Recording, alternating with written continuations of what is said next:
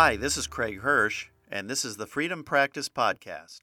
In today's episode, we're going to talk about content. And what do I mean by content?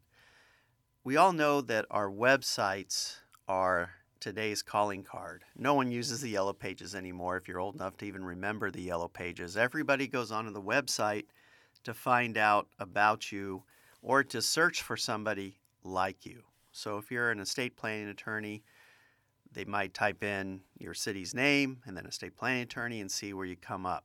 Now, hopefully, you've engaged a good uh, professional who knows how to uh, get your your website noticed, so that it's not three pages down on Google, or that you're doing some kind of social media marketing, let's say on LinkedIn or Twitter or Facebook or what have you, and you're coming up on people's radars. So now, once they've found you, now what? Well, if they go to your website, what do they find? Take a critical look at your website. Does it have to do with a lot about you, which is good, I guess? You know, people are interested. What's your background?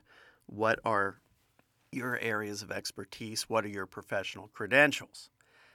But beyond that, what about your clients is there? Now, you might have some generic this is what a trust is, this is what a will is in contrast, this is what probate is, this is what a power of attorney does.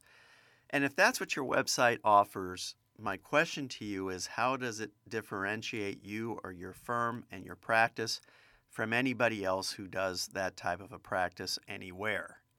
And my answer would be it doesn't.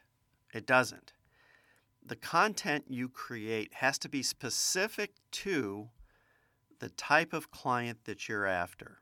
Now, in a previous podcast episode, I talked about an abundance and scarcity mindset and how that mindset affects whether you're successful or not.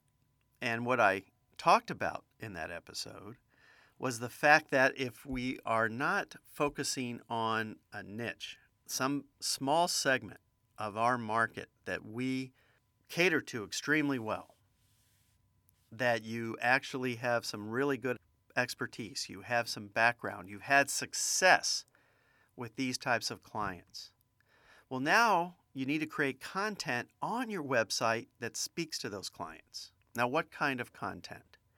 Well, think about this. What are the biggest issues that those clients face or what those clients discuss with you during your initial consultation.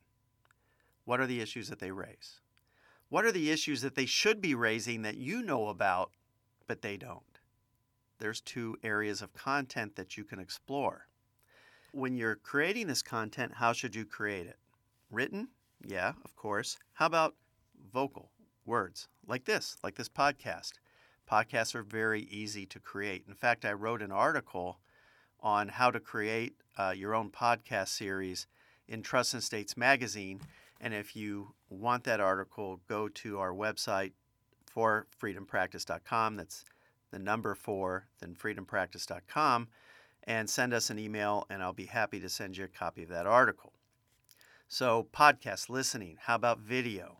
Yes, today we can do video. There's all sorts of media that you can create. Now, do you, does it need to be super professional? Do you need to pay thousands and thousands of dollars to create it? No. But it should look good. I mean, it should look semi professional.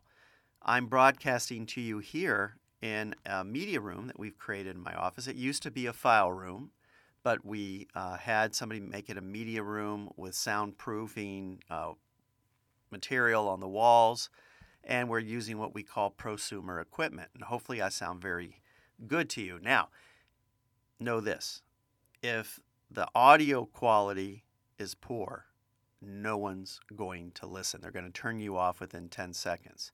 And if they're watching a video, the same holds true for the video. So pay attention to the quality of the equipment and the quality of what you're doing there. So for content, keep it focused on your client and think about the best clients that you serve and the issues that those clients come to you with. Write them down and then write down what your answers are to those issues, and then you'll have the beginnings of some very good content for your website. Well, that's it for today. Thank you very much for spending your time with me. If you found today's information valuable, please do subscribe to the Freedom Practice Podcast. And you can also find us on the web at forfreedompractice.com. That's the number four, followed by Freedom Practice. So it's forfreedompractice.com. Until next time, this is Craig Hersch, and I look forward to speaking to you again soon.